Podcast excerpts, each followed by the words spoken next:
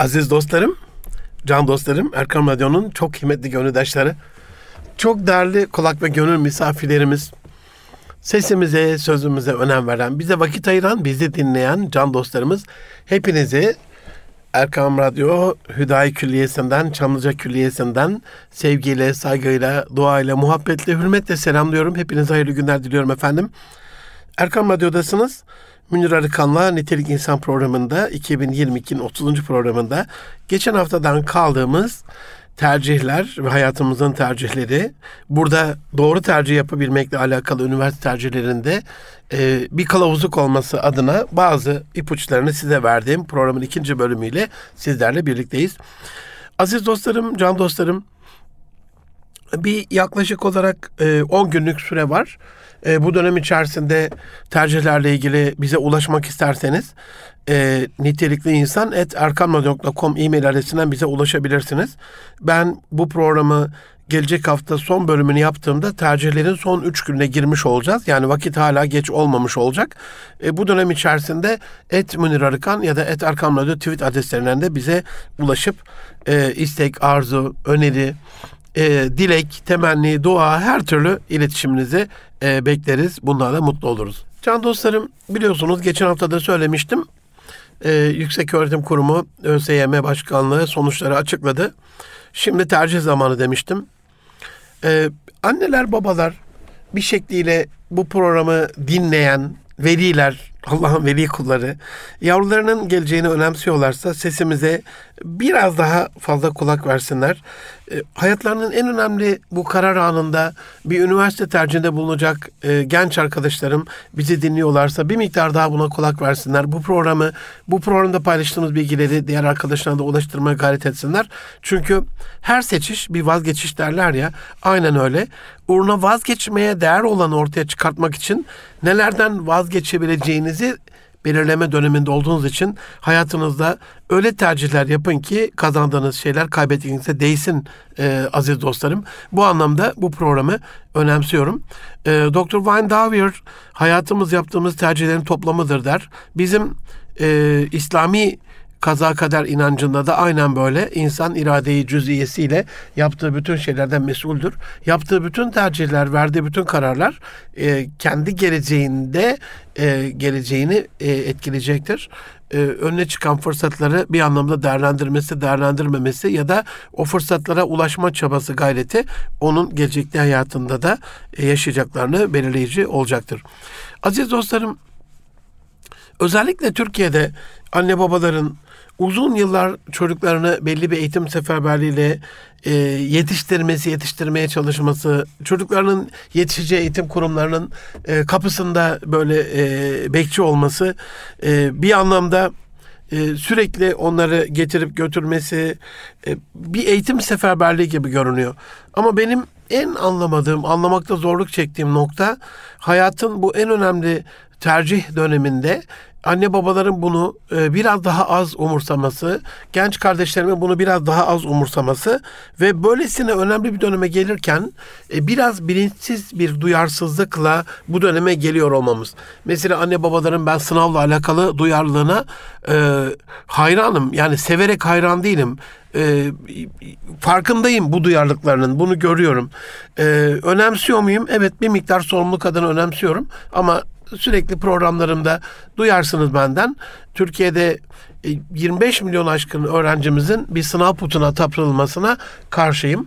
E, dolayısıyla hani hayatta en önemsenecek şey değildir sınav. Evet önemli bir şeydir ama hayat sınavı her şeyden çok daha önemlidir. Çünkü ebediyetteki makamımızı, mevkimizi, konumuzu belirleyecektir.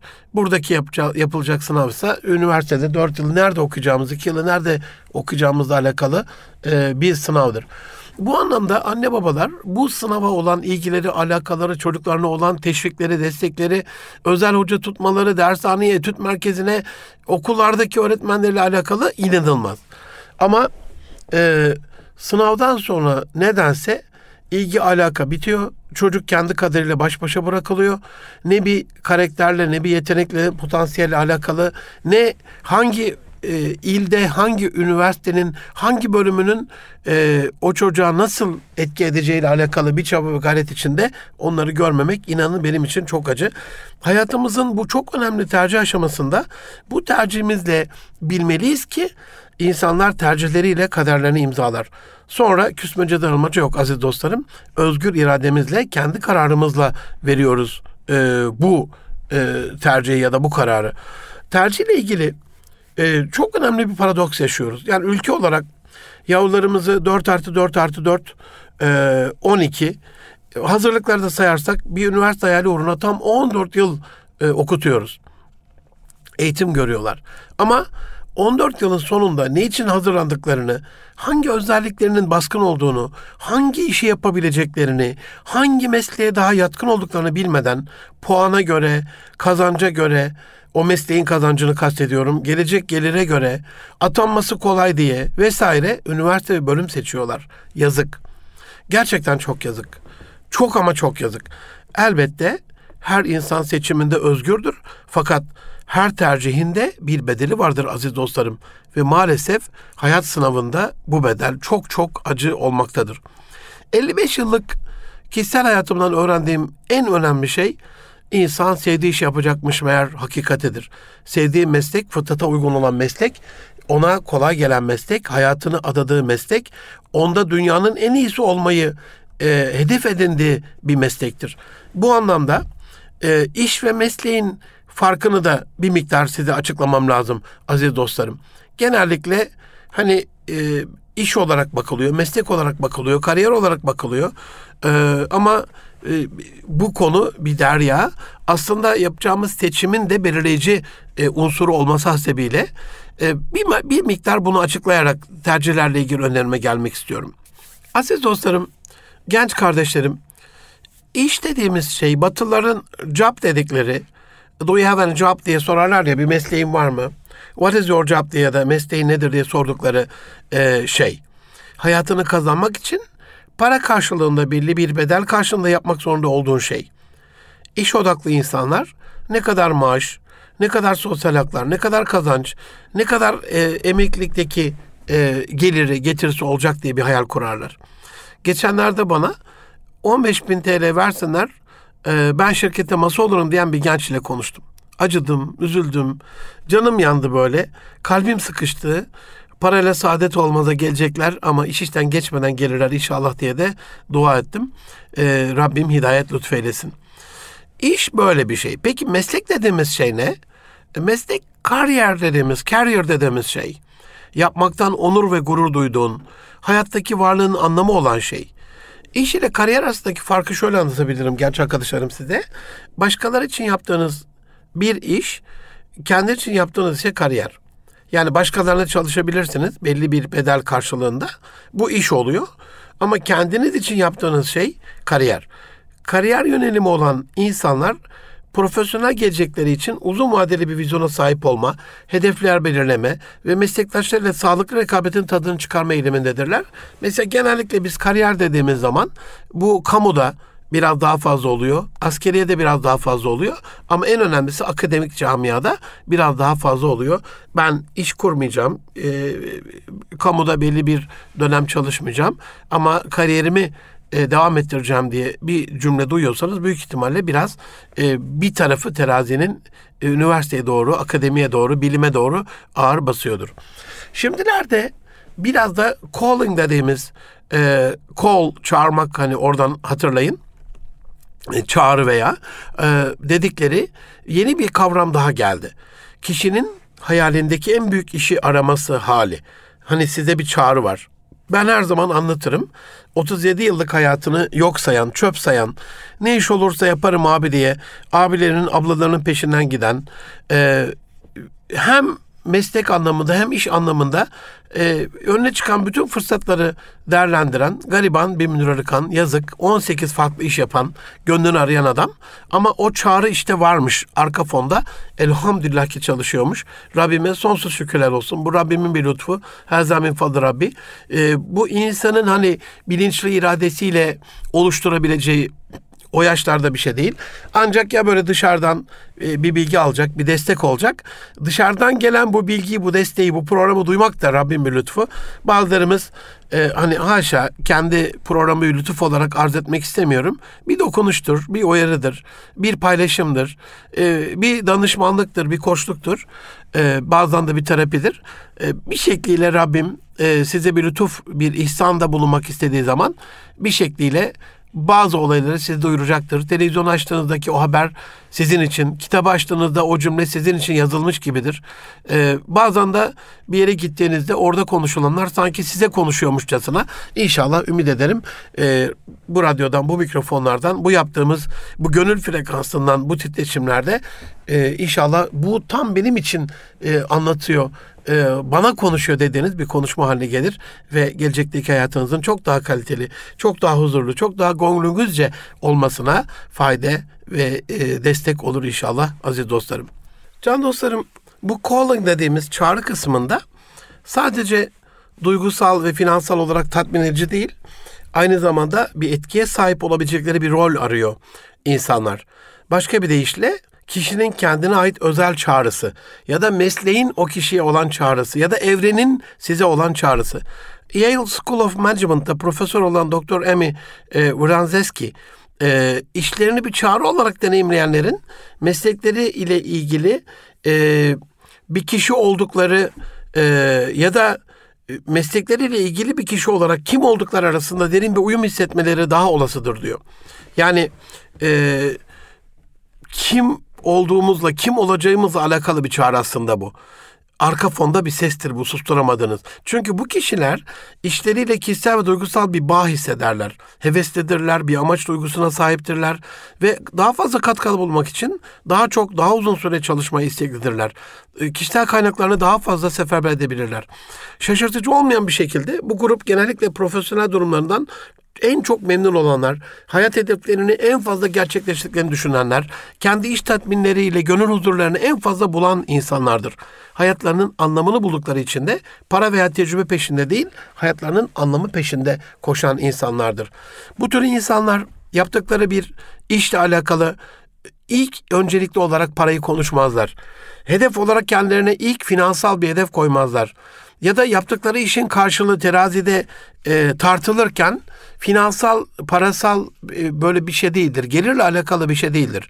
En büyük getiri kendi gönüllerine olan, iç huzurlarına olan katkısıdır.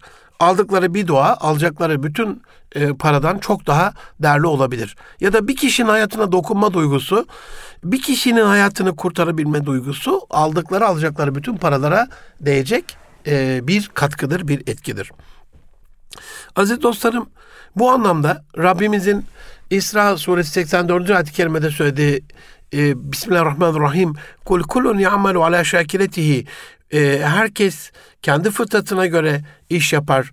Fıtratımıza uygun işler seçmemiz ve yapmamızla alakalı bir emir gibidir sanki benim için. Üstelik Resulullah Efendimiz sallallahu aleyhi ve sellem insanlar altın ve gümüş madenleri gibidir. İslam öncesi dönemde hayırlı olanlar, İslam döneminde de İslam'ı kavramak kaydıyla e, hayırlıdırlar. Ruhlar askeri birlikler gibidir. Birbirleriyle tanışan ruhlar birbirleriyle kaynaşırlar. Tanışmayanlar da ayrılığa düşerler. Hadis-i şerifi inanılmaz bu konuda tamamlayıcı bir etki bırakıyor bende. Manevi babam muhterem hocam Profesör Doktor Hayrettin Karaman'ı ben İmam Hatip Sesi yıllarımda öğrenciyken kitaplarından tanıdım. Ee, rahmetli babamın e, epey bir kitabı vardı e, ondan aldığı. E, sonra rahmetli babamın anlatımlarından, işte İstanbul İslam Enstitüsü'nde e, o muhteşem öğrenciliğinden, sonrasında basından takip ettim. 28 Şubat'ta o izzetli duruşu, dünya malını, kariyeri, her türlü geliri elin tersiyle itmesi, şöhreti, makamı, mevkii, paraya tamah etme işi, istifası, ümmet için yaptıkları liste uzar gider ama yıllar sonra kendisiyle karşılaştığımızda, ilk karşılaştığımızda kendisine olan derin muhabbetimi arz edip hocam ben sizle karşılaşmadan evvel de sizi gıyaben çok seviyordum dediğimde bana söylediği e, bu hadis-i şerif ile ilk o zaman karşılaşmıştım. Belki demiştim Münir'im aynı bölükteymişizdir de ondandır bu muhabbetin. Ne kadar mutlu olduğumu anlatamam aziz dostlarım. Buradan bir fıtrat çıkartımı da yapmak lazım. Kişi ruhlar aleminde kimlerleyse, hangi bölükteyse burada da onlarla çok çabuk kaynaşıyor. Buradaki hayatında neyse ahirette de o olacağına dair bir hadis-i şerif de var üstelik. Ee, El mer'u men habbehu kişi sevdiğiyle beraberdir. Ee, başka bir hadis-i şerifte üstelik kişi arkadaşın dini üzeredir. Sizden biri kiminle arkadaşlık ettiğine dikkat etsin e, buyurduğuna göre.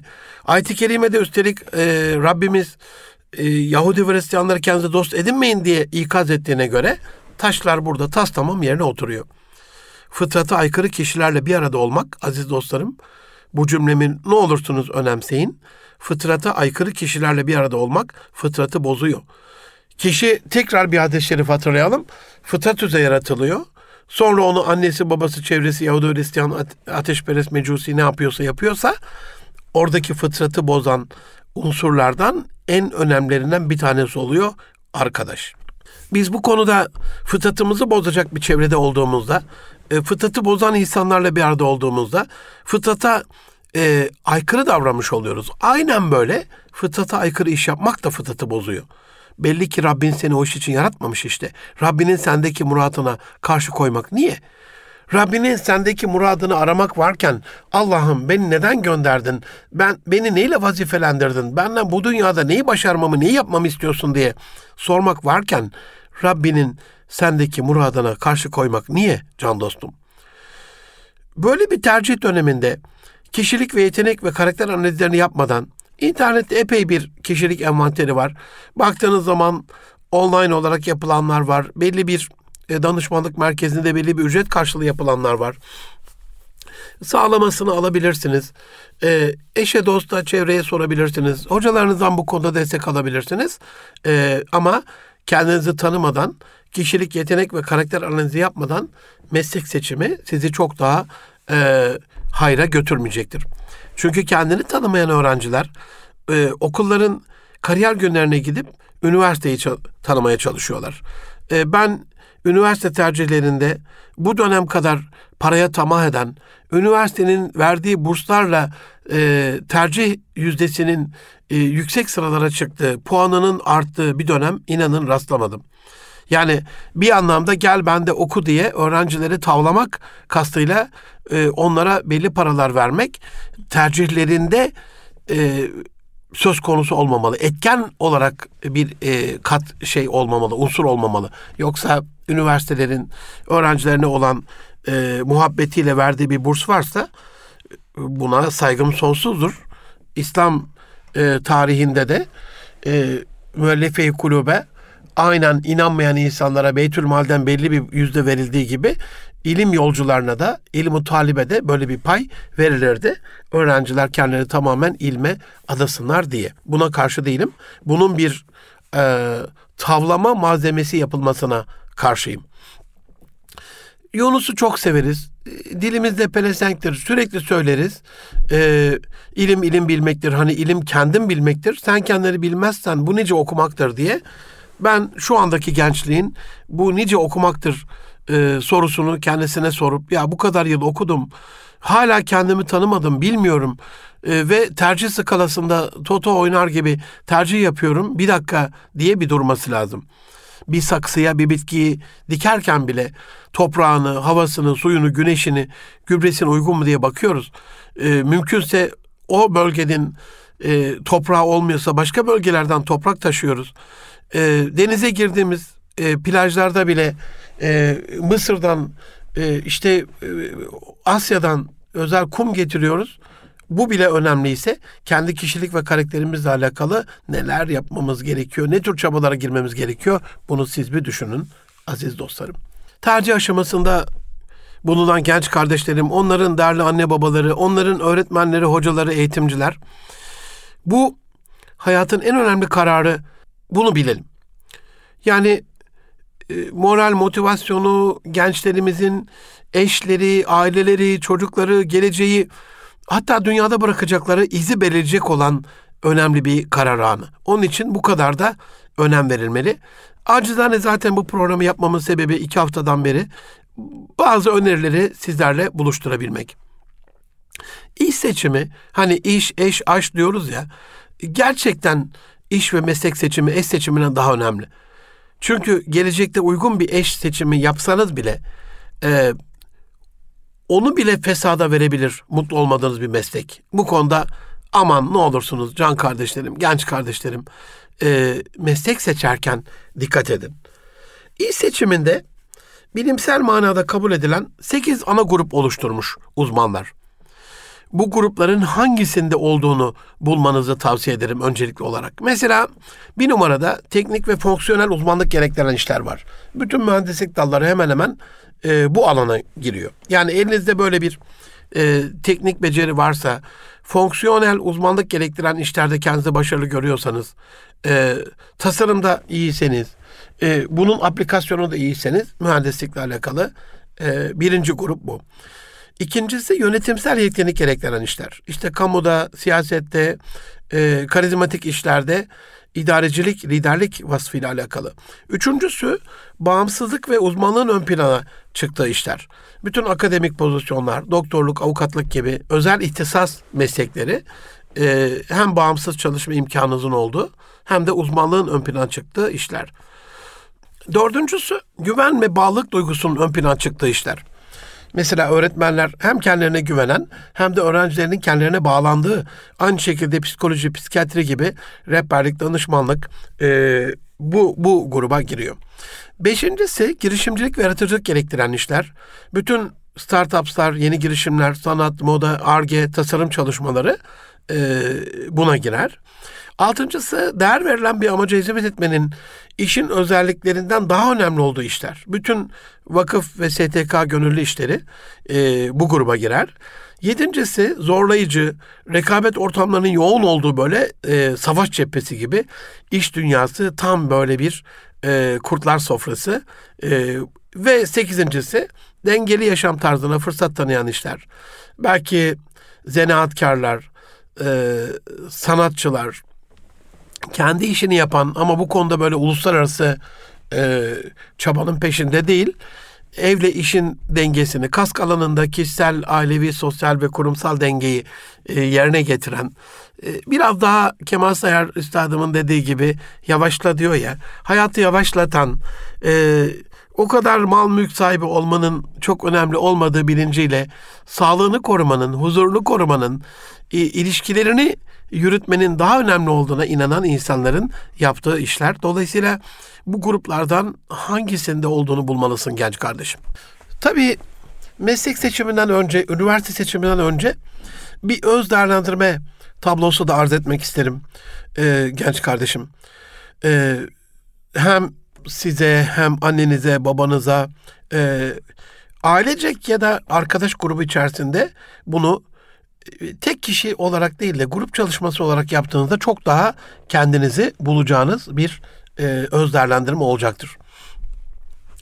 Mesela bir aynanın karşısına geçip de kendinize sorabilirsiniz bunu. Ya ne kadar sonuç odaklısın? Hani böyle kendine soru formatında olursa alacağınız cevap da e, o düzeyde başarılı olacaktır. Kişisel gelişime ne kadar önem veriyorsun? Mesela bunu ismen de söyleyebilirsiniz. Ya Ahmet sen ne kadar sonuç odaklısın kardeşim. Ahmetciğim sen kişisel gelişimine ne kadar önem veriyorsun kardeşim falan. Kendiniz de böyle bir hasbihal ediyormuş gibi. E, harbi ve hasbi bir e, muhasebeleşme olabilir bu. E, yüzleşme olabilir bu. Öz değerlendirme dediğimiz şey özü değerlendirme zaten. Sonra uzmanlaşma güdünüzün ne kadar yüksek olduğunu kendinize sorabilirsiniz. Rekabetçi bir ortam kendi iç motivasyon, motivasyonunuzu nasıl etkiler mesela? Kariyerinizde pozisyon ve statüye ne kadar önem verirsiniz? Güç arzunuz ne kadardır? Zorluklardan hoşlanma düzeyiniz ne kadardır? Nerede pes edersiniz? Nereye kadar gidersiniz? Liderlik dürtünüz ne kadardır mesela? İçinizde böyle ben bir numara olmalıyım, lider olmalıyım, önce olmalıyım, insanları peşimden sürüklemeliyim diye bir arzu var mı mesela? Takım çalışmasına yatkınlığınız ne kadar? Detaylara verdiğiniz önem ne kadar? Ne kadar titiz, hassas, detaycısınızdır, mükemmeliyetçisinizdir? Mikroskopik çalışma mı yaparsınız, teleskopik çalışma mı? Bütünü mü görürsünüz, küçük parçayı mı görürsünüz? Kül mü, cüz mü? Eskilerin tabiriyle. Zaman baskısı karşısındaki tutumunuz nasıldır mesela?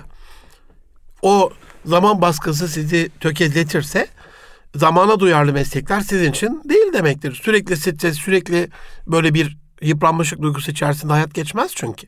Rutin işleri düzenli olarak yürütme isteği ne düzeyde mesela? Farklı işleri bir arada yürütebilme yeteneği. Telefonla konuşurken bazı arkadaşlarımız asla yanından birinin selam yolladığını duymaz mesela. Ya ben de konuşayım dediğini duymaz. Hipnotize olmuş bir şekilde gömülür gider telefona. Öyle mi? Yoksa bir taraftan radyo dinleyip bir taraftan not alabilir misiniz? Bir taraftan e, televizyon açıkken ders çalışabilir misiniz? Bir taraftan arkadaşlarınız konuşurken siz kaldığınız yurtta e, o testleri çözebilir misiniz gibi. Farklı işleri bir arada yürütebilme yeteneği başka beceriler gerektiriyor çünkü. Bağımsızlığa ne kadar önem veriyorsunuz? Mesela e, emir kulu anlamına söylemiyorum ama emir komuta zincirine girer misiniz? Emir komuta mı, gönül komuta mı? Yaratıcılığın motivasyon etkisi ve baskısı sizde ne düzeyde? Kreativite dediğimiz, yaratıcılık dediğimiz, e, inovasyon dediğimiz e, işlere olan ilginiz ne düzeyde? Hızlı tempoya verdiğiniz tepki ne düzeyde? Ayak uydurur musunuz? Yorulur musunuz? Güven ihtiyacınız ne düzeyde? Maddi olanaklara verdiğiniz öncelik seviyesi ne düzeyde? Şimdi bilmeyen genç arkadaşlara bu çok saçma gelebilir. Hocam tabii ki hani para olacak. Bir iş konuşurken bir numarada paraya bakacağız. Sizi temin ederim. Yani 20-30 yıl evvel Amerika'da da böyleydi bu. O zaman biz hani yurt dışına gittiğimizde oradaki insan kaynakları zirvelerinde imreniyorduk. İlk üçe düştü, ilk yediye düştü, ilk ona düştü Amerika'da mesela. Ee, insan kaynaklarında kişilerin, adayların e, önem verdiği unsurlar sıralamasında 10-12. sırada şu anda bu e, ekonomik duruma rağmen. Gelişmiş ülkelerde bu durum böyle.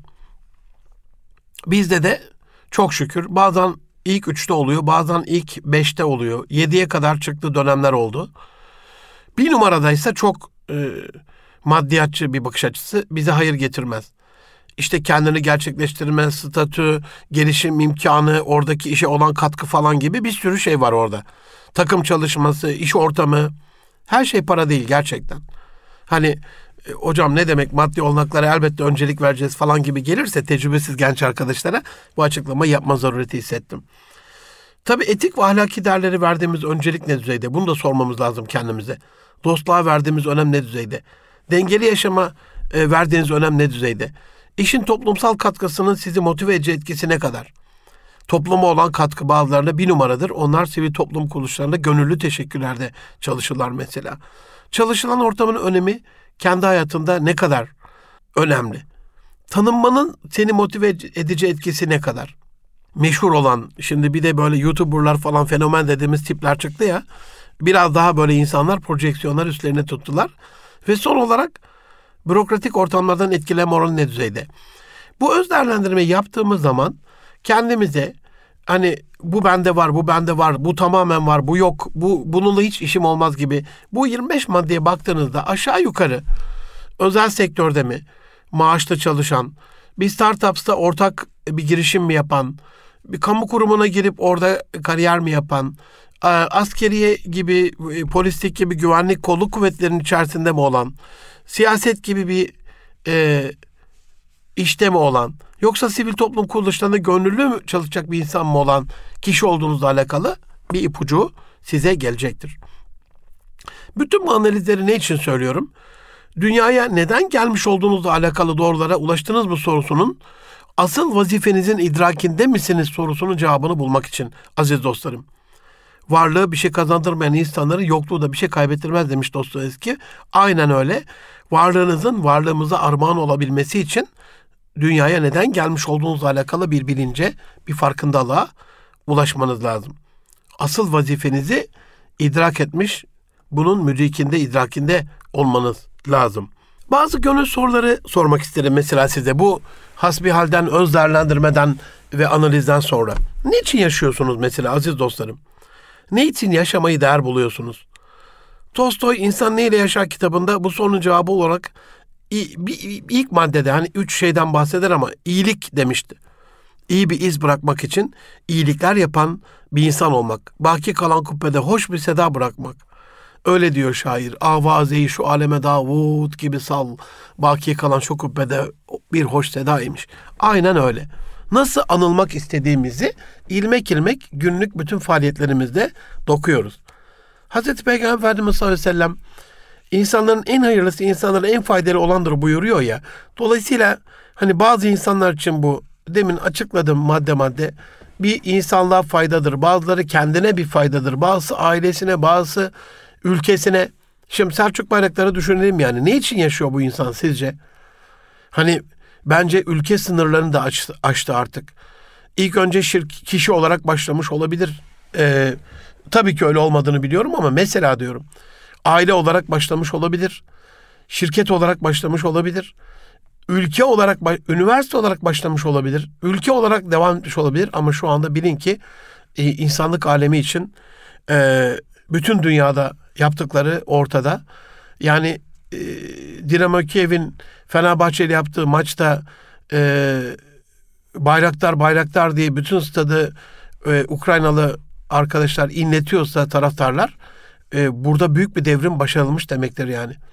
Bize düşman güvenlik kuvvetlerimizin alacağı bütün teçhizatlara ambargo koyan Kanadalılar bir taraftan da Ukrayna'ya hediye etmek için onlara Baykar, Bayraktar belki hediye et, etmek için kendi aralarında para topluyorlarsa Selçuk Bayraktar bu ülkede e, ve bu dünyada şu mavi gezegende e, ne için yaşadığını ortaya koymuş, bunu ispat etmiş bir gönül kahramanıdır. İmrendiğim böyle nadir insanlardan bir tanesidir. Rabbim ayağına taş değdirmesin inşallah. Muini olsun. Lütfen bu güzide kahramanlara sürekli anlatırım size. Bu tür insanlara yakınlaşın, hayatlarına bir bakın, hayatlar neye adadığını öğrenin aziz dostlarım. Bir Serdar Çam'ı tanıyın mesela, bir İsmail Demir'i tanıyın, ee, bir e, Mahmut Akşit'i tanıyın, mesela bir Temel Kotil'i tanıyın. Biz hep bürokrasiden, siyasetten ele tek çekiyoruz, uzaklaşıyoruz ama biz uzaklaştıkça e, bizden çok daha pisleri, çok, daha kötüleri, çok daha hainleri geliyor oraya. Çocuğunuzu aman silah olmasın, silaha bulaşmasın, şu olmasın, bu olmasın diye e, maçlarda ya da düğünlerde havaya ateş atan silahtan bahsetmiyorum. Vatanı kurtaracak silahtan bahsediyorum.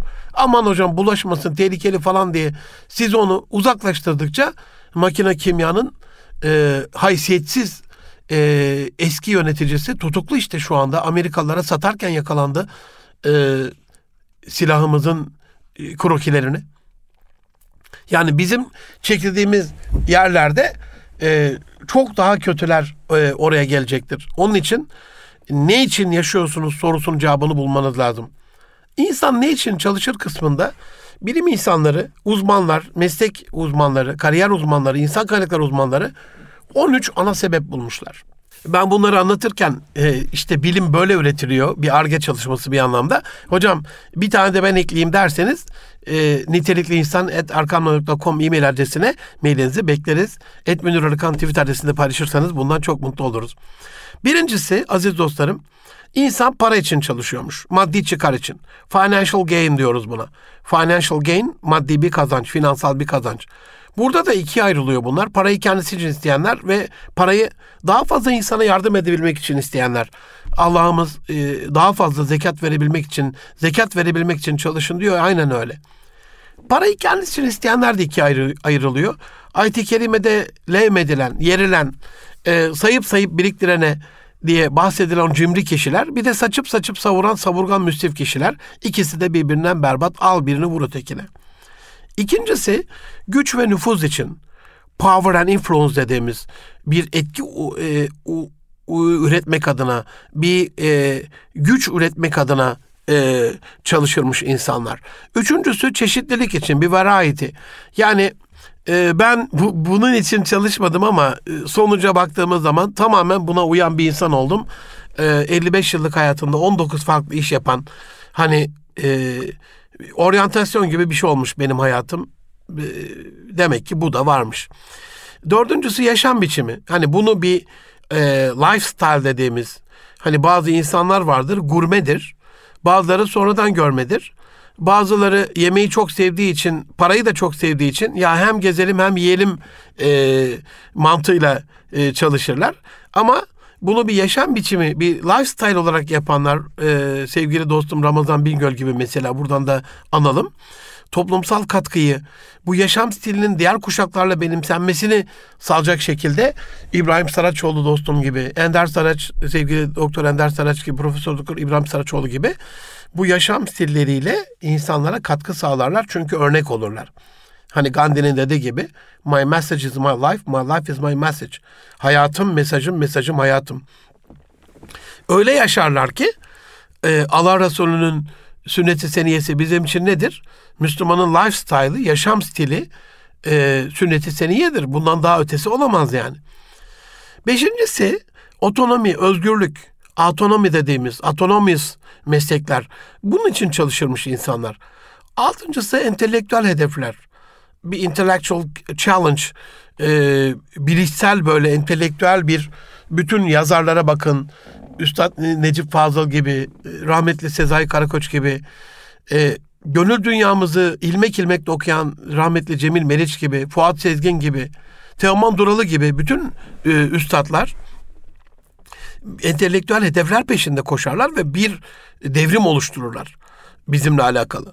Yedincisi insan başkalarına faydalı olma, e, altruizm dediğimiz e, başkalarını e, ne tür e, bir kazançla destekleyecekleri konusunda e, çalışırlarmış. Bazıları kazandıkları parayla yapar bu desteği, bazıları verdikleri çabayla, emekle e, yapar e, bu faydayı. Bazıları benim gibi akıl vererek bana soruyorlar mesela. Hocam ne iş yapıyorsunuz? Düşünüyorum diyorum. Biraz tuhaflarına gidiyor. Hani düşüncenin bir meslek olması, bundan e, bir maişet, bir gelir kazanılması. E, Allah lütfediyor. Sıra dışı buluşlar yapıyoruz, keşifler yapıyoruz, inovasyonlar yapıyoruz. E, kurumun gidişatıyla alakalı kurumsal körlüğe ulaşmış, bakış açısı körelmiş arkadaşlara yeni bir bakış açısı geliştiriyoruz. Birlikte bir beyin fırtınası yaparak iyiye, doğruya, daha iyiye ulaşma çabasında oluyoruz. Yani Rabbimiz de bizi bu konuda istihdam etmiş. Düşünür, konuşur, yazar bir Münir Arıkan. Düşüncesiyle danışmanlık yapan, konuşmasıyla e, seminerler veren, sohbetler veren, programlar yapan, yazdıklarıyla, kitaplarla da daha fazla kişiye ulaşmak isteyen e, bu gönül dostunuza duanızı eksik etmeyin inşallah. Bazıları bu insanlara, e, başkalarına faydalı olma kısmında e, bu bunu bir fiil bedensel güç ile koşar, koşarak yaparlar. Mesela e, değerli Gamze Özçelik hanımefendinin Umuda Koşanlar Yardım Hareketi tam da bu güzel koşuya bir örnek. E, bizzat koşarak yapılan bir iş çünkü. Kendi kişisel kariyerini belli bir yaşa kadar ki kendisine sözüm ona şöhret, toplumsal kabul, maddi kazanç, itibar sağlayan tüm unsurları elinin tersiyle iterek Afrika'da yardıma muhtaç o milyonlara kendisini adayan bu örnek şahsiyete bu mikrofonlardan da en kalbi dualarımızı yollayalım. Rabbin muine olsun inşallah. Aziz dostlarım insan ne için e, çalışır e, kısmında sekizincisi güvenlik için. Security dediğimiz hani kendini güvende hissetmek için. Mesela kamuda özellikle Anadolu'da bir dönem kız verilmeden evvel e, kız istemeye gidildiğinde ya ne iş yapıyor sizin çocuğunuz diye sorulmasının en büyük nedeni işte anne baba da çocukları için kızlar için bir güvenin peşinde. Ya evin var mı, sigortan var mı, emekli maaşın var mı gibi bir soru da tamamen bu güvenlik e, açığına ya da kaygısına e, dem vuruyor. Ben bunun en en sonlarda ya da hiç olmaması gereken bir unsur. Çünkü Allah'ın kullarıyız. Kader zaten yazılmış. Hani neyden kaçabilirsiniz ki? Trilyonluk, trilyon dolarlık malınız olur. Size ne fayda verebilir ki yani? Bu anlamda ya ben işte güvenliğimi sağlıyorum. Tedbir e, elbette bize düşen bir şey. Bu, bu hani kontrol kalemi olmadan da gidip e, kabloyu çıplak elle e, var mı elektrik diye bakacak e, herhalde bir delilik yapmayız. Bu anlamda değil. Ama takdir her zaman tedbire gülermiş. Biz de kullar olarak tedbiri almak zorundayız. Zaten bu programı da kariyerinizin o en önemli aşamasında, tercih aşamasında e, bir ihtiyati tedbir programı olarak e, yapıyorum. E, sek, dokuzuncusu e, prestij ve statü. Prestige and sense of status dediğimiz, brand, e, brand acuity dediğimiz e, bir tanınmışlık, bir statü, bir kabul, bir toplumsal kabul peşinde olan insanlar. Bir dönem e, az subay arkadaşlar, mesela Anadolu coğrafyasında polisler, e, bekçiler, e, orman gönüllüleri, e, tamamen böyle işte o kılık kıyafete göre, markaya göre, formaya göre e, meslek tercihinde bulundular. Çünkü o e, üniformanın kendilerine verdiği özel bir e, statü vardı. E, karşıda değilim. Hani e, prestij ve statü peşinde gidenleri. Ama hani en büyük itibarın insanlık olduğunu bilerek bu tercihleri yapalım. Onuncusu aidiyet dediğimiz e, affiliation ya da shared interest and shared values dediğimiz organizasyonda da çok önemli olan paylaşılan değerler. E, şirketlerin bir numaralı sorunu bugün baktığımızda yarının garantisini veremeyen, yarın şirkette olacağının ümidini asla veremeyen, aidiyeti eksilerde e, profesyonellerle sözüm ola çalışma mecburiyeti. Ahilik ruhunun, bu topraklardan çıkan ahilik ruhunun Rabbim tekrardan neşnema bulmasını, bu toprakların ahilik ruhuyla mayalanmasını lütfeylesin. İş dünyası büyük krizde aziz dostlarım. Birçok kuruma danışmanlık yapıyorum. Birçok şirkete e, gidiyorum. Yani yıllarca e, eğitimini, sağlığını, güvenliğini, huzurunu, e, ailesine olan katkınızı, sağlığına olan katkınızı, eğitimin olan katkınızı seferber ediyorsunuz. E, en ihtiyaç olduğunuz e, aşamada ya ben şöyle şunun için bunun için gidiyorum diyor. Üstelik yalan söyleyerek gidiyor. Sonra da rakip şirkete gidip sırlarınızı oraya e, veriyor. Sizin müşterinizi dolaşıyor. Allah korusun çok büyük bir kul hakkı olsa gerek. On birincisi insanlar atlama taşı için pozisyonlama dediğimiz positioning. E, mesela Allah muhafaza ben böyle karaktersiz insanlarla tanıştım daha evvel. Atlama taşı olarak e, uygun bir şekilde kullanmak e, buna bir sözüm yok. Atlama taşı olarak kariyerinde e, bazı şeyleri kullanan arkadaşlara asla bu, bu karaktersizlik o değil. Ama e, sivil toplum kuruluşlarında sözüm ona bir e, gönüllü gibi görünüp de bunu siyasete bir atlama taşı olarak e, kullanan, hayra sanat işlerinde e, orada e, görsellik peşinde, görüntü ve imaj peşinde olan zavallılar gördüm. Çok da üzüldüm, çok da acıdım. Hatta bazı din görevlilerinde, bazı öğretmenlerde, e, bazı iş iş dünyasında da bunu gördüm. E, o kadar sırıtıyor ki, o kadar çirkin ki. E, ama siz diyorsanız ki, mesela e, değerli dostum Kahramanmaraş Milletvekili eski Kültür Bakanımız e, sevgili Mahir Ünal'ı da buradan analım. E, NLP'de o benim öğrencim. E, davranış bilmemde ben onun öğrencisiyim. Böyle de bir e, halef selef şeyimiz var kendisiyle. E, hocam demişti ben e, dini kodları anlamak adına, Rabbin buyruklarını anlamak adına bu kodların biyo, biyolojik olarak genlerimize işleyişini, e, evrenin işleyiş kodlarını çözmek adına ilahiyat okudum. E, toplumsal kodları çözmek adına sosyoloji okudum e, kişisel kodları çözmek adına psikoloji okudum. E, benim gözümde tam bir siyaset bilimci, tam bir toplum bilimci. E, dolayısıyla onun gözünden toplumu görmek çok çok farklı olsa gerek. E, buradan da tebriklerimizi, dualarımızı gönderelim. E, siyaseten değil bunu kişisel olarak yaptığımı da unutmayın lütfen. E, dolayısıyla burada hani e, kariyerde bazı şeyler planlanır ya iki yıl ben buna sabredeceğim. Oradan şöyle bir e, yere geçeceğim. Oradan da şöyle bir yere geçeceğim diye. Böyle bir atlama taşı olarak edebince kullanılan şeylere karşı değilim. Ama suistimal edilen, manipüle edilen e, durumlara karşıyım. On ikincisi olarak insan niçin çalışır sorusuna cevap. Başkanı yönetmek için. Bunun için doğan insanlar vardır. Managing people. E, relationship dediğimiz ilişkiyi kurmak adına... E, bu sevk ve idareyi eski tabirle, eskimeyen tabirle yapmak üzere e, doğuştan lider, zaten liderlik sonunda kazanılan bir şey değildir. Liderlikle alakalı seminerler falan gördüğünüzde kaçın. Para kazanmayla alakalı seminerler gördüğünüzde kaçın. Rabbin elinde olan, Rabbin yedinde olan, Rabbin takdirinde olan el mulkü lillah, er rızku alallah. Mülk Allah'ın ve rızık Allah'tan. Dolayısıyla hani liderlik de doğuştan gelen bir kabiliyet. Hocam merhamet de doğuştan gelen bir kabiliyet. Allah'ın verdiği bir lütuf. O zaman merhamet eğitimi vermeyelim mi? Verelim ama kandırmadan verelim.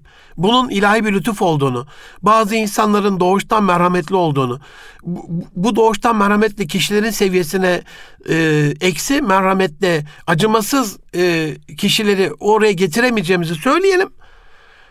İnsanlar e, Erdoğan olmak hayalinde, Yani onun gibi olamayacaklarını söyleyelim ama ne kadar yüzde olarak gerçekleştirirlerse bir kardır. Lider olunmaz, lider doğulur. Bunu bilmemiz lazım. Bazıları e, son olarak bu insan niçin çalışır kısmında da tanınma ve onanma, recognition dediğimiz bir şey için çalışıyorlarmış. Bu onlar için çok çok önemli. Tanınırlık, bilinirlik, e, buradaki reytingler, işte medyada e, ya da sosyal medyada olan fenomenler, youtuberlar, e, sanatçılar, yazarlar, eğitimciler herhalde bu gruba giriyor olsa gerek. Dolayısıyla aziz dostlarım kendinizi bu sorduğum sorular içerisinde e, insan ne için çalışır sorusunun cevabını veren bir e, pozisyona getirin. Şu anda kimsin? Kendi kişiliğini, yetenek ve kapasite, potansiyelini tanıyor musun? E, kendi yetenek potansiyelinin farkında mısın? Bir SWOT analizini yaptın mı? E, dünyanın nereye doğru gittiğinin farkında mısın? Geleceğin mesleklerini tanıyor musun? Geleceğin temel yetkinliklerinin farkında mısın? Varlık sebebini bağlayacak kadar neyi seviyorsun? Hani varlık sebebini o işe bağlayacak kadar hangi mesleği seviyorsun, neleri yapmaktan hoşlanıyorsun? Geleceğin dünyasındaki rolünün ve görevinin ne olduğunu biliyor musun? Ne olduğunu düşünüyorsun? Robotların, yapay zekanın ve yüksek teknolojinin Endüstri 4.0'e evrildiği günümüz dünyasında 10 sene sonraki dünyayı tahayyül edebiliyor musun? Ee, gittiğiniz okulun e, ne işe yarayacağını biliyor musun? İşe yarayacak gibi görüyor musun? Hangi alanda başarılı olmak istiyorsun? Hangi alanda başarılısın? Hangi alanda neye daha fazla tutkulusun? Hangi alanda yeteneklisin? Hangi işi yapmak isterdin? Hayat amacın ve gayen belirli, belirlendi mi? Seçtiğin bölümün iş imkanlarını araştırdın mı? Hayatıyla size örnek olacak bu konuda bir rol modeli benimsedin mi? Bunu tanıdın mı? Seçtiğin mesleği yapan insanlarla tanıştın mı? Onların neden bu işi yaptıklarını, nasıl yaptıklarını, nasıl daha iyi yapılacağını konuştun mu? Ve kim gibi olmak isterdin gibi sorulara cevap bulmak zorundasın. Çünkü olmak istediğiniz kişi e, sizin gerçekten e, olmak istediğiniz kişi olmayabilir. Ona ulaşmak, ondan bazı sırlar almak, ona yakınlaşmak buradaki olmak kim gibi olmak istediğiniz sorusunu ya ben böyle bilmiyordum gibi. E, çünkü bu ne kadarlık çaba göstereceğinizi de ortaya koyacaktır. Hayatınızı bağladığınız yüksek bir Ali gayenizin, hedefinizin olup olmadığını da sorguladıktan sonra hayatınızı çok daha değerli bir amaca bağlayacağınıza inanıyorum. Aziz dostlarım, bunca şeyi anlattıktan sonra programın sonunda helal haram dengesinde kazanç kapısının helalliğine dikkat etmenizi de hararetle, hassasiyetle e, öneririm mesleği seçerken ilk başta söylediğim onu ne için seçtiğinizin farkında olmak, e, para, prestij, boşta kalmak, makam, mevki, anlam ee, ama en önemlisi şakile Allah'ın sizdeki muradı. Ve bu tercihleri yapma döneminde kalan şu son 10 günde kafanızdaki meslekle ilgili 3 dayan kişiyle tanışıp o mesleğin inceliklerini, yapılış şekillerini e, ve sizde bıraktığı e, duyguyu tadarsanız, yaşarsanız çok daha iyi olur. Üniversitenin, şehrin ortamını, e, orada tanıdığınız birkaç hoca ya da tanışacağınız birkaç hoca çok e, sevdiğim bir cümle var. Son 10 yıldan beri sosyal medyada görüyorum. E, rektörünün cep telefonuna ulaşamadığınız üniversiteyi tercih etmeyin. Bölüm başkanının cep telefonuna ulaşmadığınız, ulaşamayacağınız, sosyal medyada yazdığınız bir e, gönderiye cevap alamadığınız üniversite bölüme e, gitmeyin diye uyarılıyor. Ben de bu çağrıyı buradan yapıyorum. Biraz daha fazla e, tercih yaparken farkındalığınızı artırmak adına e, çabaladım. Sürçülisan ettikse affola. Ne olursunuz e, hangi tercih yaparsanız yapın rıza ilahiyi. Çünkü ölüp gideceğiz. E, bedensel olarak yaptığımız, fiziksel olarak yaptığımız her şey çürüyüp toprak olacak. Bizle gidecek olan şey onu hangi duyguyla yaptığımız, onu hangi arzuyla yaptığımız, onu hangi gayret ile, hangi niyet ile yaptığımız olacak. Maneviyatı, helal kazancı, Allah'ın rızasını, e, insanlara olan katkıyı, onların duasını çok çok önemseyin ki huzur da orada. Para huzur getirmiyor aziz dostlarım. Dünyanın en zengin insanları trilyon dolarlarını boş yere hayır kurumlarına vermiyorlar. Çünkü parayı harcayarak e, mutlu olmayacaklarını onlar da gördüler. Ama insanlara katkı sağlayarak, insanlara yardım ederek, onların duasını alarak, dua tanımayan insanlarda o bir bakış yetiyor. Yürekleri eriten bir bakış, o teşekkür, e, o yaşadığınız duygu her şeye değiyor. İnşallah Rabbimin sizdeki muradını gerçekleştirdiğiniz, kendi şakirinizi bulduğunuz, orada huzurla kaldığınız, insanlara katkı sağladığınız, baki kalan kubbenin sonuçta hoş tedası olduğunuz e, ve ebedi hayatta cenneti kazandığınız bir mesleğiniz, bir geleceğiniz olur. Bu duygularla hepinizi Rabbi Celle'me emanet ediyorum. Hayatınızın en önemli tercihinde sizi Rabbinizle baş başa bırakıyorum. Hoşça kalın. Allah'a emanet olun efendim.